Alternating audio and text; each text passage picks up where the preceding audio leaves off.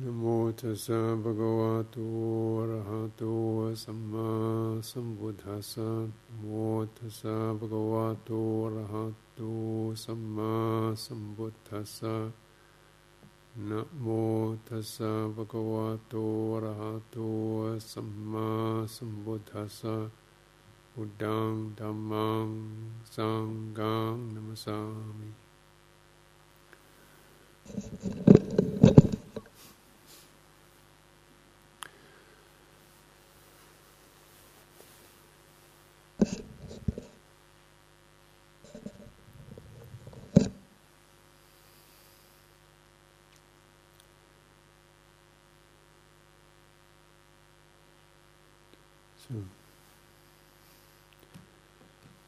we have the all night, the all night vigil. This is the the day in full moon in August, and we're using this occasion for uh, it's called an all night vigil. So it's uh, uh, put some markers around that. You know, we start at seven thirty in the evening. The morning chanting is about three thirty in the morning. A break in the middle of the night midnight for a drink and uh, practice sitting, walking, practice with that, within those, with that boundary of time, just being vigilant. You know, any of the four postures wouldn't rate the fourth posture that highly in an all-night vigil, as it's likely that the vigil will kind of cease. but if that's the way it goes, there's going to be another one coming up later. Because really, this is uh, we're actually in an all, we're an all life vigil. this is just a little kind of microcosmic um, manifestation of what's an all life vigil. Trying to be vigilant for a lifetime. But when you kind of reduce it to something that's just uh, a few hours, uh, you can gives you a good template of uh, what that what that means and what comes up and how the practice is. It's a, uh, it's a kind of living uh, template. I think we all basically understand the Four Noble Truths and suffering and cessation, the four foundations of mindfulness. We have these ideas in our mind, concepts, and then we put something down on the ground, try to practice kamatan practice. Need a template, need a temple. Temple is a place where you've put some boundary markers and you get inside that and you contemplate what happens within that. So in ancient Rome, they used to create a little boundary, stones and lines on the ground, and stand within it and contemplate movement of birds or entrails of goats or the movement of leaves or stars and try to get some idea of the meaning of this. In Buddhism, we contemplate our own entrails, the movement of our own stars, leaves, blowing of gusts of wind, praise, blame, fear, joy, happiness, dullness, excitement, anticipation, thinking about tomorrow, thinking about yesterday movements of nature and all their pangs and their joys and their persuasions. We try to hold a boundary of contemplating rather than getting fixated, either you know repressing them, shoving them away, getting panicky about it all, or getting in there and engaging with it and proliferating around it these two patterns in which the when the mind loses its sense of vigilance and mindfulness, it tends to either go in there and try to stop things happening or shut things up or sort it all out, or um, gets involved and proliferates. We start to create all kinds of stories about our lives, who we are, our past, our future, what we should be, other people, um, scenarios, the monastery, the world, and all kind of comes steaming up. And uh, that's kind of what life is about, isn't it? And then every now and then you manage to get a tackle this stuff, hold it down for a while, and look at it clearly. Wow, This is you know, old stuff fear, being overwhelmed, fear, feeling needy, not getting enough of the good stuff, uh, wanting to be more active, wanting to be less active, irritated by people, people getting on me, or people not giving me enough. So we find these patterns of, of being feeling ourselves rather overwhelmed or pressed in by life, or underwhelmed, not getting enough, needing to reach out to get some more contact, uh, interesting things to do, some action here. I'm just feeling kind of bored and stale, and nothing, nothing's really connecting. So these two patterns, bhava vibhava, vibhava you're trying to get away from because it's too much.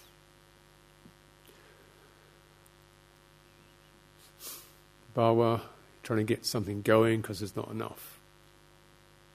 Not enough energy, not enough potency, not enough charge, not enough going on.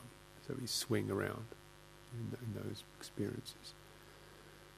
You want to to contemplate the stuff that happens in the mind and you know, coming down to some of these two fundamental currents. What pleasure, pain does to us. What disappointing thoughts and memories do to us. What interesting thoughts and ideas do to us what people we like, enjoy do to us, what people we feel apprehension or fear or irritation with do to us. Just, you know, the, the being moved by it all. And this is what we contemplate.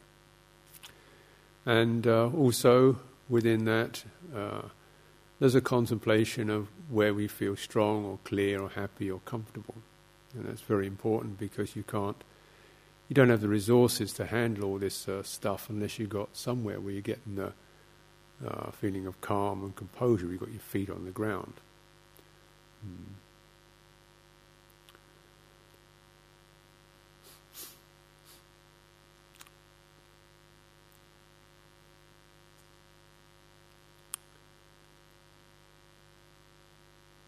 So every temple has boundaries around it. just like now we're sitting in this hall and there's the rain outside, we're Thank goodness we're not out in the rain. Know, it's warm, dry, quiet. You know, there's a boundary there. And then in this boundary, if we use it profitably, if it's working for us as a gathering up of mindfulness and uh, attention and centeredness, concentration. Whereas if we didn't have this, we'd be scrambling around looking to get somewhere to get dry or you know, so the boundaries both exclude things that distract or spin us out and also include where we're feeling good, where we get the mindfulness and enlightenment factors, calm, happiness to, to, to grow and develop. And it's very important to get both of that. This is what boundaries do. They include the good stuff and they exclude the rough stuff. And as you do that, you get that kind of basic template practice, then you start to look within and seeing where one's mind is, uh, you know, running away or missing the good stuff. It's uh, some of the sadness and confusion in the human realm is we have uh, this potential for awakening, and yet the mind seems to keep missing it missing the little spark of that or the seed of that, not not cultivating it. And yet, you when you ask any average person, would you like to suffer or not suffer? They'll say, well, of course, I'd like to definitely not suffer. And you don't deliberately go out there and start suffering. But uh, we get confused as to where that, where, you know, our ending of suffering is. where we really get the good stuff. A lot of practice and realization is in recognizing, you know, some things that seem to be relatively good, you know, sense pleasures, happiness, sleep, warmth, and so forth, have a very limited shelf life before they go off. And yeah, they've got some happiness of them, otherwise we do, wouldn't do them at all. But we need something deeper. And uh, that's something that everyone has to get to realize for themselves. You know, you say you just remind the limitations of uh, sensory realm, limitations of of financial gain, limitations of praise and adoration, being popular. You popular people end up going slightly potty, either inflating or getting overwhelmed with losing it, losing their balance with it. Yeah.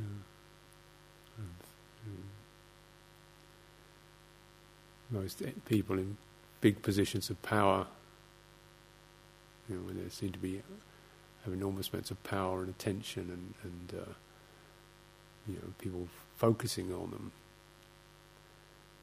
states of extreme stress, often crack up under it. So, how good does being popular do you? And yet, do you want to be unpopular? No. So it's neither, it's got to look in a different realm, haven't we? Not sense pleasures, not praise, not blame, but we're looking to these enlightenment factors, calm, mindfulness, investigation, so on. Well, the Buddha said your four foundations of mindfulness, this is the area you want to live within. This is the boundary, you might say. This is your temple. Maintain mindfulness of the body, feeling, mind states, and the processes that we of good and bad energies, patterns that happen for us. Whether we get strung out in jealousy, or we get, uh, or we get joy, we get uh, calm, or we get uh, more and more distracted and agitated. The spiritual processes you start to contemplate, are you, where are you in that at any given time? Are you mindful of how it's happening? Do you place your mindfulness in these really important areas? This is where our good stuff's going to grow. If we can stay within that, where you really are not getting strung out in feeling, in mind states, in negative processes, strung out in you know, delight in your body or disgust over it, you know, or attraction to other people's bodies, then, you know, you're going to find this is where the good stuff starts to accumulate. It's recognizing how, though we understand this in theory, and you can do it periods of time, life vigil means you're trying to integrate all that into the way we live.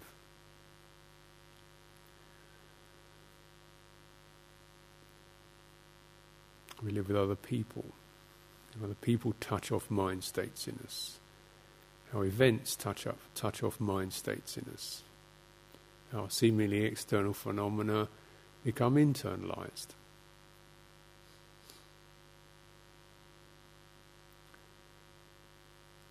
We could think they're completely external, but actually there's this internal, and external, very relative. There, there's this continual dependent arising of ex- what seems to be external in terms of sights and sounds, events, experiences, people, triggering off internal events, excitement, despair, opinions, views, agitation, and so on.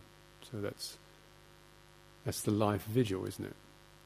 You're finding somewhere where you can contemplate this.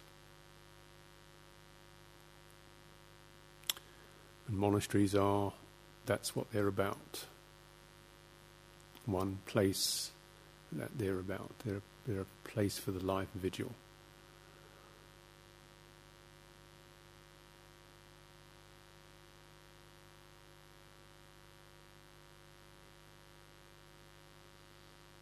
Like anything else, including any, any system, meditation system, after a while it's easy for that the monastery or the technique to become a thing in itself, rather than being seen as a place or an opportunity within which we contemplate succeeding, failing, people, events, getting it right, getting it wrong, you know, overreaching, underreaching.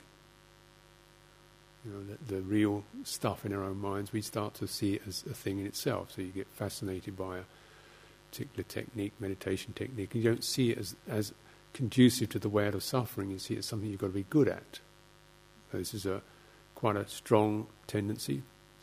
They say, well, you don't want to be bad at it. No, you don't want to be bad at it at all. But you don't want to be, it's not about being good at it or being bad about it, bad at it. It's about using it good enough so that within that you cultivate, you can feel a gathering up of intelligence, of wisdom, of learning what mistakes are about, of looking into your hopes and expectations, of looking at your opinions about yourself and others, and gradually kind of clearing some of this, calming it. Every time we recognize this, this energy building up of, of defilement, of hindrances, and then, you know, what's that? Can we, can we come out of that, out of the grip of that? Every time you're contemplating the breath and you come to that place where your mind bunches up and tightens up or rattles and sags and just pausing, holding the breath, staying with it, breathing in, breathing out slowly, steadily releasing. It's rather like that. This isn't, of course, the only system, only technique, but that's that gives a practical example of of what the pro- what the practice is about. And to, to think that one should be there, nothing should happen, apart from breathing in and breathing out, is uh, well, I don't know what planet you're on, you know. but using it rather than just as some trophy on a wall or something we get good at, using it within our own life and our own limitations, our own karma, clearing our own karma clearing our own tendency to get fascinated by the stuff that comes up, believing in it, shoving it away, forming opinions about it. So we find this place or this way whereby there is a real stepping out of attachment to it. Calm is part of that, but the the um, the, mo- the stepping out itself is insight, where we st- something and you stops making something out of it. And it, it's as if the energy of that hindrance, that difficulty, begins to release, deconstruct, because you're not in there adding to it, making a self out of it, getting upset about it, getting fascinated by it. It's just, it's left alone. And then it deconstructs because it's only kept going by this reflex that, of grasping, of holding on to it.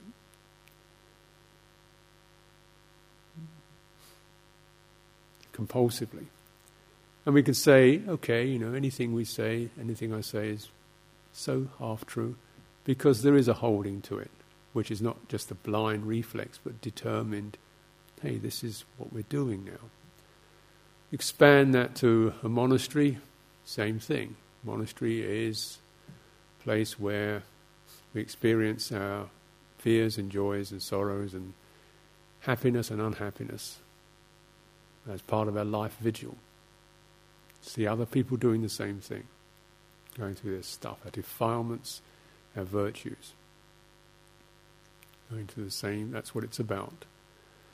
Now we can get absorbed into, you know, the structure of the monastery or the systems of the monastery or the people in the monastery or the teacher in the monastery or the buildings or whatever, finances, you name it and then suddenly it's no longer uh, we you know we've got to keep that awareness of it so it doesn't become something that is running us rather than the other way around.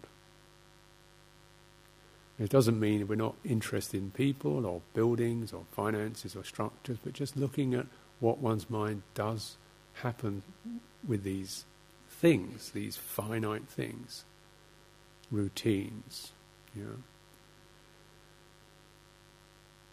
projects, retreats. It's all stuff, isn't it, that we can touching stuff off in as people. Yeah, most every year it's kind of like, uh, yeah, so and so isn't making it, standards are declining, things are dropping away. It's always declining, it's been declining for as long as I've known it. It's a wonder it's still alive. It's been in constant decline. because I think we all know what it should be, and it isn't.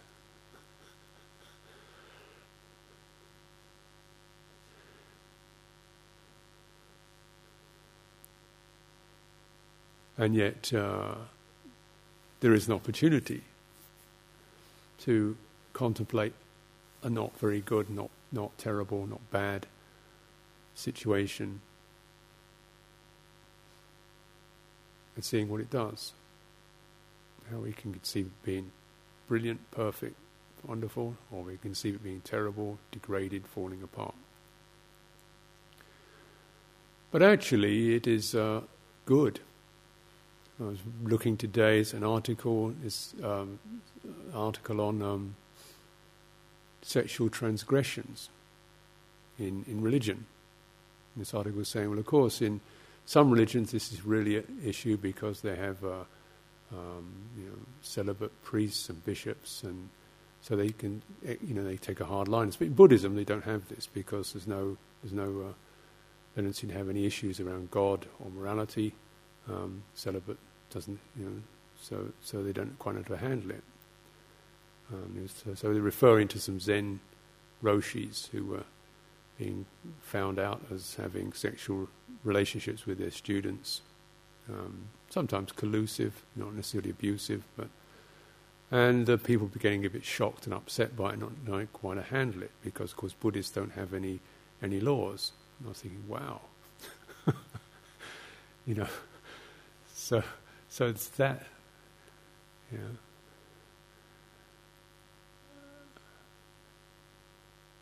Whereas here, there's never any sexual transgressions of that nature at all. Absolutely unthinkable. Never have been. Yet some places it's it's so it's so it's not even mapped as a problem. Nobody's run away with the money. No, you know, physical violence. So, in terms of human activity, this is this is paradise, fantastic. And yet, we can still feel the same sense of irritation, despair, wishing it was this way, wishing it was that way. So that's, you know, what it does. That's what it does, isn't it? It's what our minds do with that. And I can do the same thing. And I certainly would like to feel that, you know, whatever's difficult in here, we could clear that, get through that, you know, come to a better place, happier place. Uh, but from having been with it over years, I can recognize, yeah, that, that's, that's the energy, that's good. Um, but for sure, there will be another one. For sure, there'll be another one. Be another thing that's not right, difficult. Doesn't mean we don't handle it, but what's the way of handling it that actually keeps intact this sense of the fundamental goodness of the situation fundamental goodness. I'm coming from a good place in myself, rather irritated, outraged, fed up, overwhelmed, dismissive. Mm. Then, though there's no end to it, there's no end to the suffering, no end to the not good enough, still one is responding to that from a place that is good enough. And it helps us to get the sense of integrating our goodness recognizing that and just you know recognizing by the way it touches all the imperfections and the pains and the sorrows and the defilements of the world.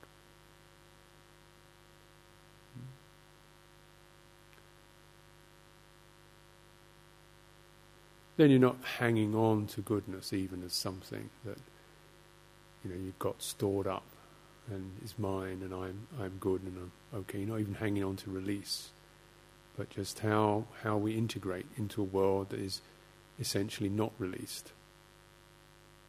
Without feeling contempt, conceit, pure, purer than, all these righteous, you know, things that come up in people, or feeling it's all hopeless. Mm, sense of this to me is very important because then what I'm doing is just relaxing those things in my mind that can create people, other people, and situations.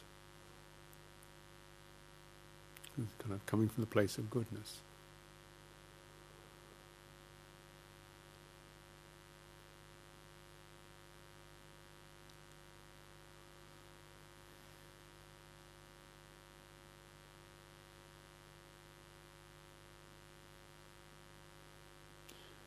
So I remember, to give some examples, I remember this, uh, when I was at Amaravati, they had a standing Buddha in the courtyard, a nice bronze statue, standing Buddha, and uh, in the middle of Amaravati, and Amaravati has a driveway to it, which you used to be able to just come storming in, driving straight up the driveway. So what would happen was people would drive in, or some people would, most people would just drive in, park their car, but we'd have a few yobbos who like to drive in the middle of the night and screech around the courtyard in their cars and honk, honk their horns and screech out again. And then we just kind of know, so what? So nobody reacted to it, so they'd come in again, they'd start, you know, bashing things around, stealing the offering boxes, so we locked them all up, and then they found this Buddha and they just pushed it over, so it crashed down the courtyard, got shoulder was all dented and the figure was damaged. And this was the night before Wesak when this happened. So he came in the morning, looked around and see this Buddha lying on the ground, broken up, not completely broken up, but dented and, and damaged. And oh goodness me, you know, this is just shocking, outrageous. You know, getting upset about it. Ajahn Sumedho said, well, no, this is the way it is. The world is like this. This is what happens. This is we're doing this. So mm-hmm. we'll set the Buddha up straight, and we'll try to, you know, repair it, and we'll take steps to stop people coming in. Check it. So that moment where you can feel outrage, you've been abused, your boundaries have been invaded, you've been abused, something you hold precious has been been damaged. Instead of the reaction of how dare they, scum of the earth, so on. Mm-hmm. Don't need to do that. That's not. It's not. You don't. Why bother with that? Why bother to, to go through that little creation in your mind? Why not just get real, relevant? This is what happens, and attend to it without going into that spin. People are like this. Young lads are like this. Somebody throws a brick through the Dhamma hall door, smashes it a, week or two ago. People are like this. Some people are like this some of the time. Most people come here don't throw bricks through the door. this is the first one we've had in, in 30 years. So hundreds and thousands, hundreds of people, thousands of people have been through here who have not thrown any bricks through any of our windows. And we have many windows. So how wonderful. And how wonderful, because, because when one person throws a brick through the window, you realize how many people haven't. And you realize actually, most anybody could throw a brick through a window. We've got plenty of them, and plenty of bricks. So, oh, what a wonderful place! What a wonderful world we live in. Not people not throwing bricks through our windows. And then you start to, then you sort of get some perspective on some you know, you can imagine them young tearaways trying to do something that's a bit thrilling. Oh well, crazy. And realizing, you know, this is what some minds do some of the time. But rather than feeling violated and uh, uh, abused and vulnerable and all those things, we realize how how protected and wonderful it really is. This only happens once. So to appreciate that life is vulnerable.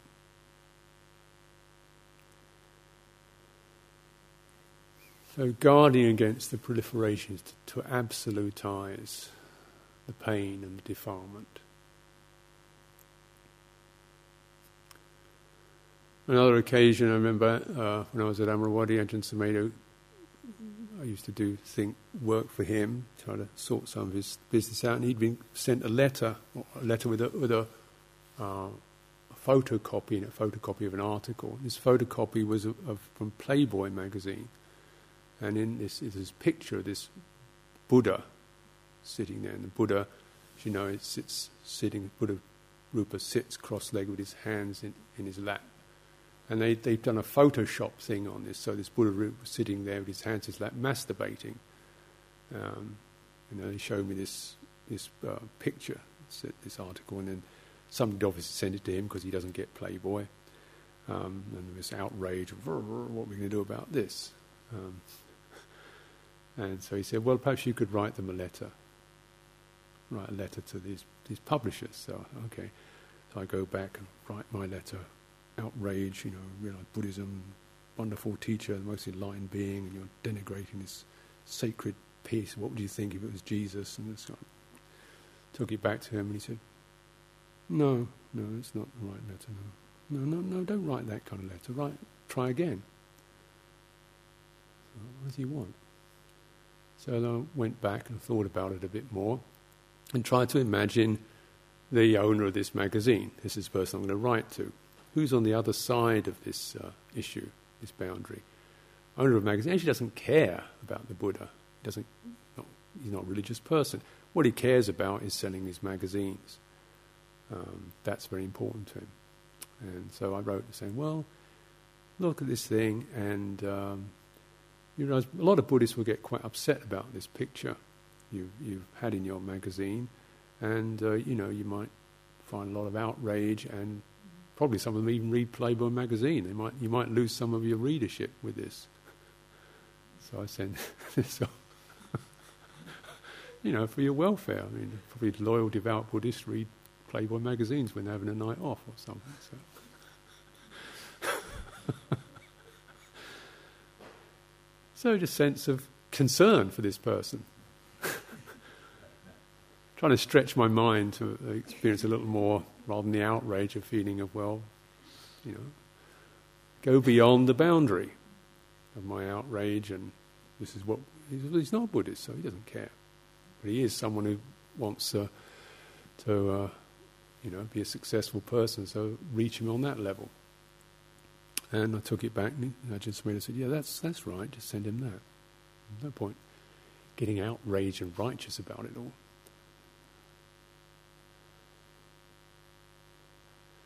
So I'm not saying that this is uh, this is uh, a kind of magazine article that I'd approve of or recommend or think is a good thing to do, but the sense of how do you how do you how do you meet the defiled and the wrong and the crazy and the disgusting and the shameful and the whatever that one adjectives that you might can come up with.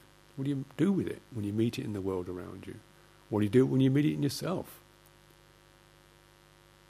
What happens? What triggers? Anger, rage, despair, depression. Oh, that's interesting, isn't it? That's that's the bit, isn't it? That's the bit where, and it's not an easy bit because those are very powerful energies that run through us. Run through us, don't they? You see, where do they go to? Well, I mean, you know, pick your pattern. Do you like depression? Where does that one go to? All hopeless. Goes on and on and on. We can concoct a world of, of fatality and despair and no hope, and, and then just sit in that for a while, feel more and more depressed. Then you're either trying to find some way to get out of it, you know, give up on yourself, or where does anger go to? Angry, upset, blame somebody, get furious, da, da, da, where does that go to? Eventually get to a point where it, you act upon it or you whatever, and then, you know, we sort of end up lodging it, giving it room, giving it a place to settle, giving it a story, giving it characters, giving it a me, giving it me being offended, me never being listened to, me being dumped on, giving one of it. And yeah, sure, I'm dumped on. But it's up to each of us to, whenever we get dumped on or let down, or it's up to each of us to, I don't want to, I don't want to stay with that. I can't expect the world to, to give me an easy time, or to be nice or polite or happy. I've sort of given up on that one. But the one I'm working with is how do I store that up so it becomes a wound. And around that, these continual turbulences of frustration and anger and stories and people and worlds arise. That's something that there's some possibility of me changing. Living in a world of pure arahants is not going to happen.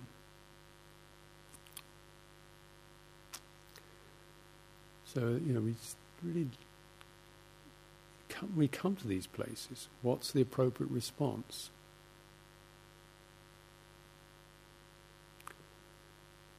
Now, is it purely internal? I just sit here and work at it. Is it external? I go out there and try to sort it out, or is it a bit of both? Perhaps it's a bit of, because sometimes the suffering is a bit of both. Something happened out there that's touching me in here. Maybe the the integration of the of the release is both. There's some sense in me in which I, okay, not you know, not going to make a story out of that, but then externally I think, well, we need to put something in here that's appropriate response. Amaravati built some gates eventually. Stop people charging up the driveway in their cars. Okay. There's a response come response and that. What's really necessary. And uh, just being taking the time with that, so we're not coming from reaction.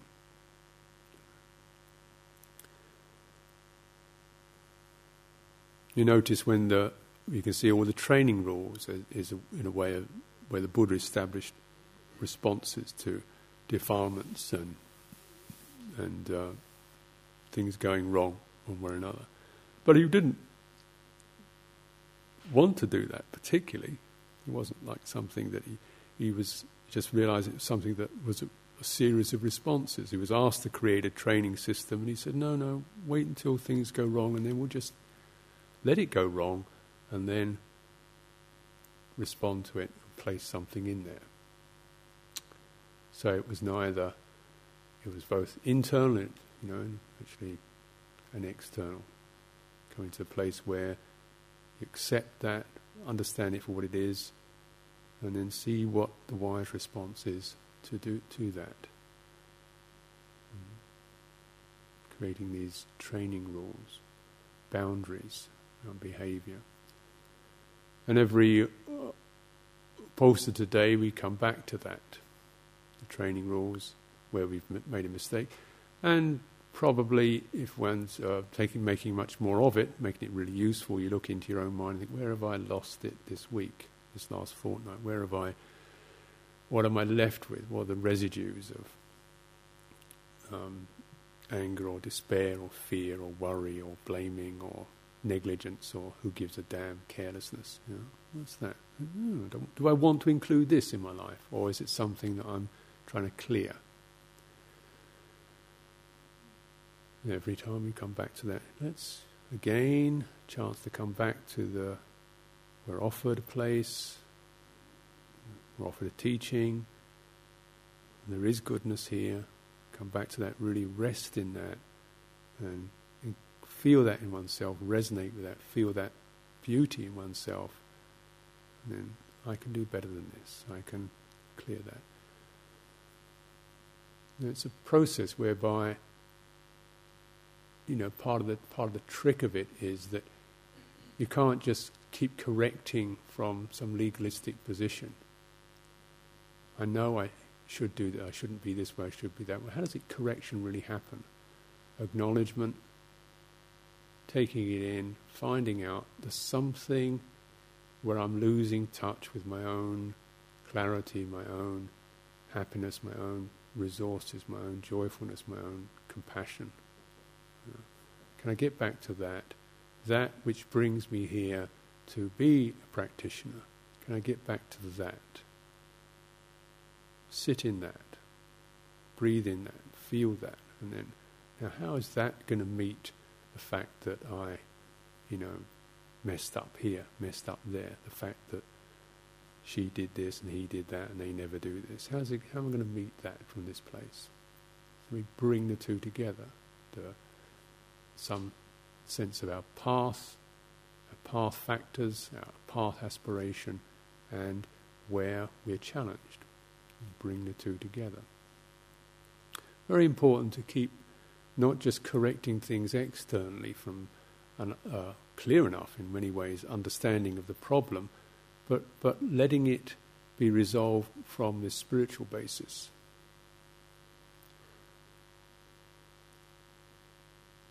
There's a difference there.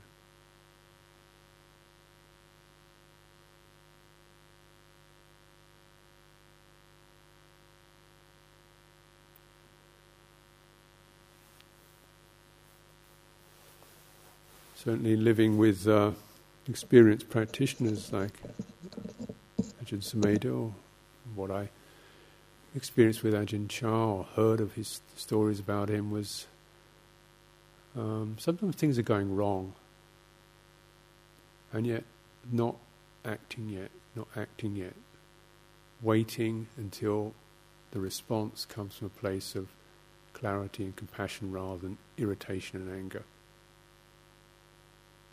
Sorry, I can't do it yet because I'll be acting from ill will. Can't do that.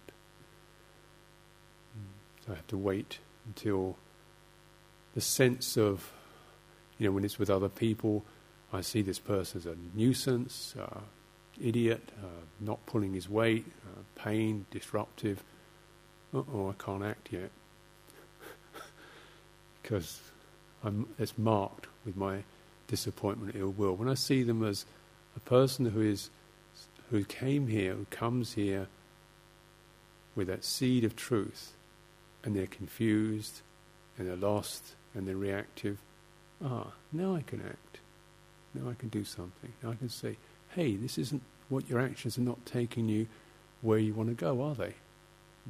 They're going to, you know, then there's a possibility of acting.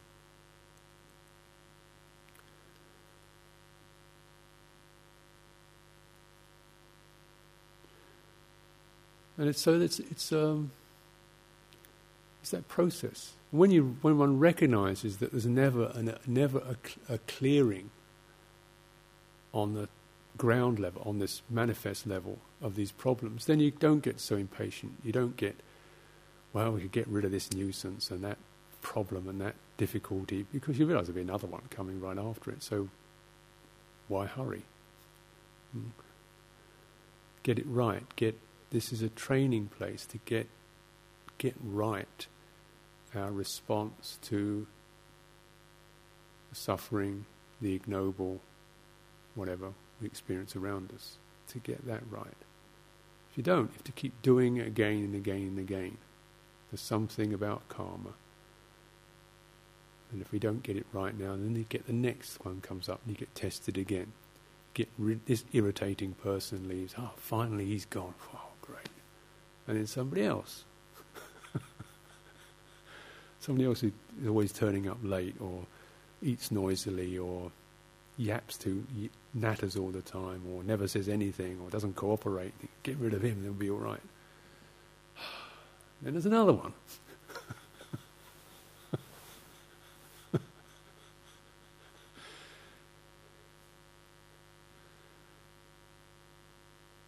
well, what I need to get rid of is irritation and frustration. Hmm. And maybe these good people are helping me to do that.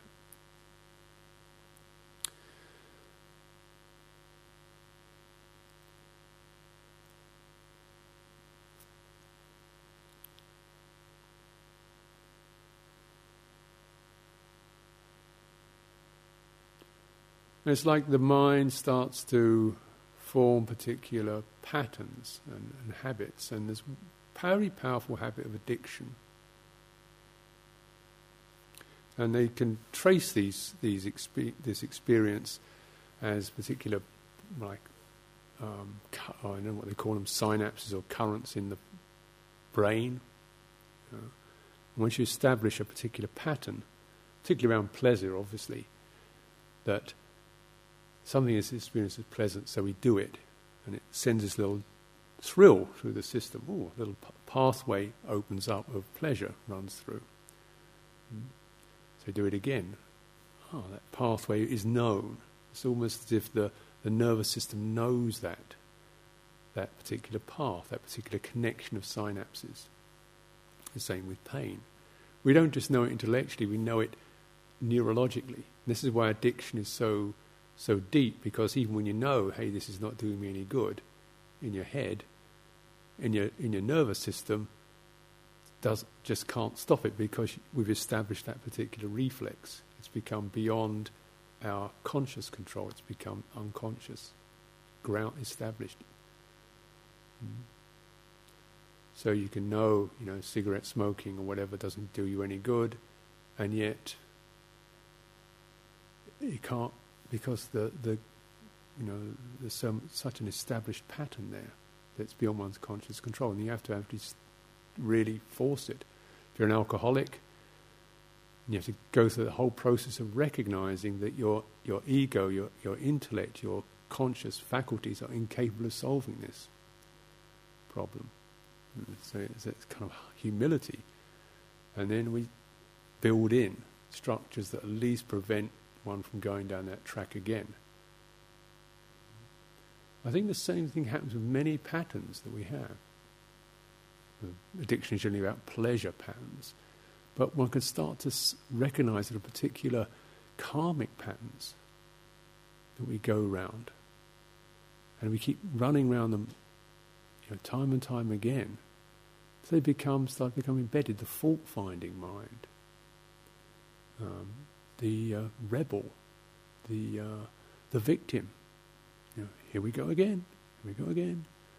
We go again, and just something can happen, and there we go again, because the pathway is open to be the fault finder or the rebel or the victim or the you know whatever it is. You know, there it goes again, and in it it's totally real, it's got energy running through it, it's alive, it's me, it's there it is.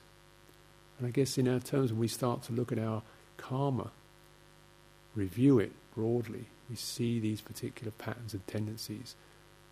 And to me, there's something really, I wouldn't say fearful, but alarming about, you know, hey, there you are again, doing it again being it again. And a lot of time not knowing it because it seems to be just events. And one is so formed in that, and the mind is so capable of forming a whole world around it so effortlessly that I'm not making that up. It's real. Of course, you're not making. No one's making it up as a conscious thing. But do you see the repetition of it? Isn't that how that repeated pattern is happening? Hmm? Isn't that a kind of a hmm, like a something? And and uh, in that, who are who do I become? What do I become? Am I becoming in that, you know, the one in charge or the victim or the you know, whatever it is? That's what I'm going to be. That's what I'm going to be. Because it's, it's, the energy's running down that. Is that, is that my goodness? Is that my aspiration? Is that my place of enlightenment? No, it's not. And yet it's acquiring a power to it. So this is where we really have to take it quite seriously. To, to check that. It gets addictive. Luminous potent. And, uh, and then we lose touch with the potency and the luminosity of release. This is so um, important that most everything else is secondary to that. So if you, you know, if you can't, um, so for example, if, it gets locked in, in a situation like in a monastery, it's best to go. You know, it's that important. You know, the boundaries of the monastery are relative compared to you want to work out your karma. You know, take on training as an anagarika, as a nun, as a whatever, and you and you're actually just increasing this. It's time to leave, do something else. You know, disrobe even, or go to another place. Hopefully, you know, go to another place, find another scenario you can get another angle on it. It's that important because now we're looking really at, at life, a life vigil, not you know being a, a character or a in a group or a whatever. We're looking at karma. This is this is strong stuff. Is it allowing you to gather your goodness? It doesn't mean that there won't be the karma's not going to happen. The patterns aren't going to happen, but are they increasing, deepening, strengthening, becoming more, you know, embodied, or are they waning? Are you getting on top of them? Are you in that situation whereby even as you experience yourself going into that, you can say, "Hey, wait a minute, what's happening? Where's the, where's where's the good? Where's the goodness? Where's the goodness in her? Where's the goodness in me? Where's the where do I touch into suddenly another way of looking at the world? You know, out of you know compassion or calm or clarity or soberness. Ah, can can we do? Are we doing that? Then we're even these difficulties in our life, we're starting to turn it the other way. To avoid one's karma is is another possibility. You know, find a place where it isn't happening. Yeah, but it, if you can. but ideally, you want to find a be in a situation where you can it, you can see it, you can recognize you're becoming something, you're taking form, and you've got enough leverage to to know how to release that Mm-hmm. to work with it. This is a life process. Releases may, in fact, you can get some release, may happen quite quickly. And we may, in fact, in not too great a time, find some sense of space, openness, release, letting go, flashes of deathless, flashes of enlightenment. Great. But integration, unpe- undoing the whole package, I don't think this is this is happens that quick. Sometimes you don't even know what the package is, let alone undoing it. So we need to keep bringing our practice into the whole of our life. To feeling tired, to feeling busy, to feeling nothing's happening, to really being interested in Dhamma, to being totally bored with it. Hmm. Seeing where these uh, karma happens. It's rather like uh, I use some use a simile of a person who manages in a prison and they manage to bore a hole through the wall and they can look out with one eye. They can see freedom. But such a person would be foolish to say they're released just because they can get one eyeball full peak of it. Or as imagine knock a hole in the wall enough to get their head out and wave their head outside and said, I'm a free person.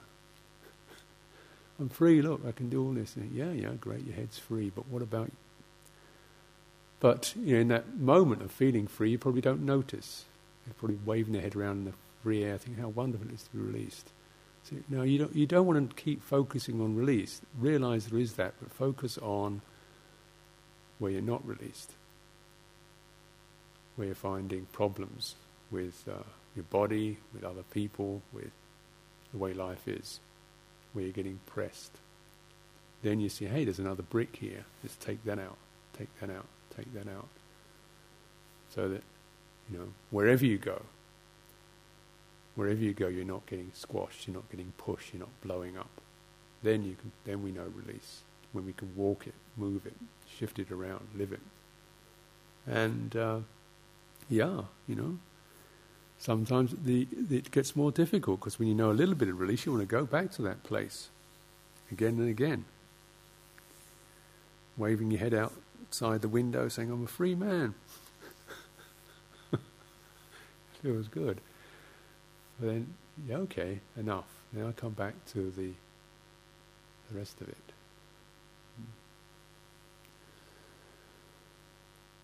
So in our meditation, it's often just this contemplating how pain is marked with ill will.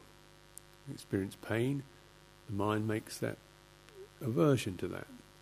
Pleasant feeling, the mind proves of that you know, it marks things. And can that can that that marking of ill will, longing, can that stop? Can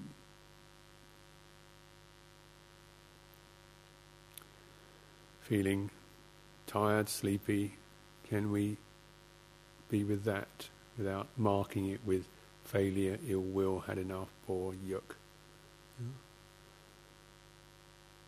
Can we see people kind of falling over half asleep now, thinking, oh, slacker, useless, can't meditate? Can we just see somebody struggling without making something out of it?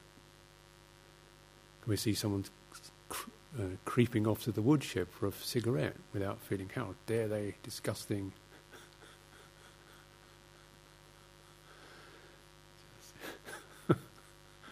this is a monastery, all this kind of stuff. So, well, yeah, if they, were, if they were drinking beer, we might have something to say about it, but okay. You know, it's okay. He's taking his time, working it out.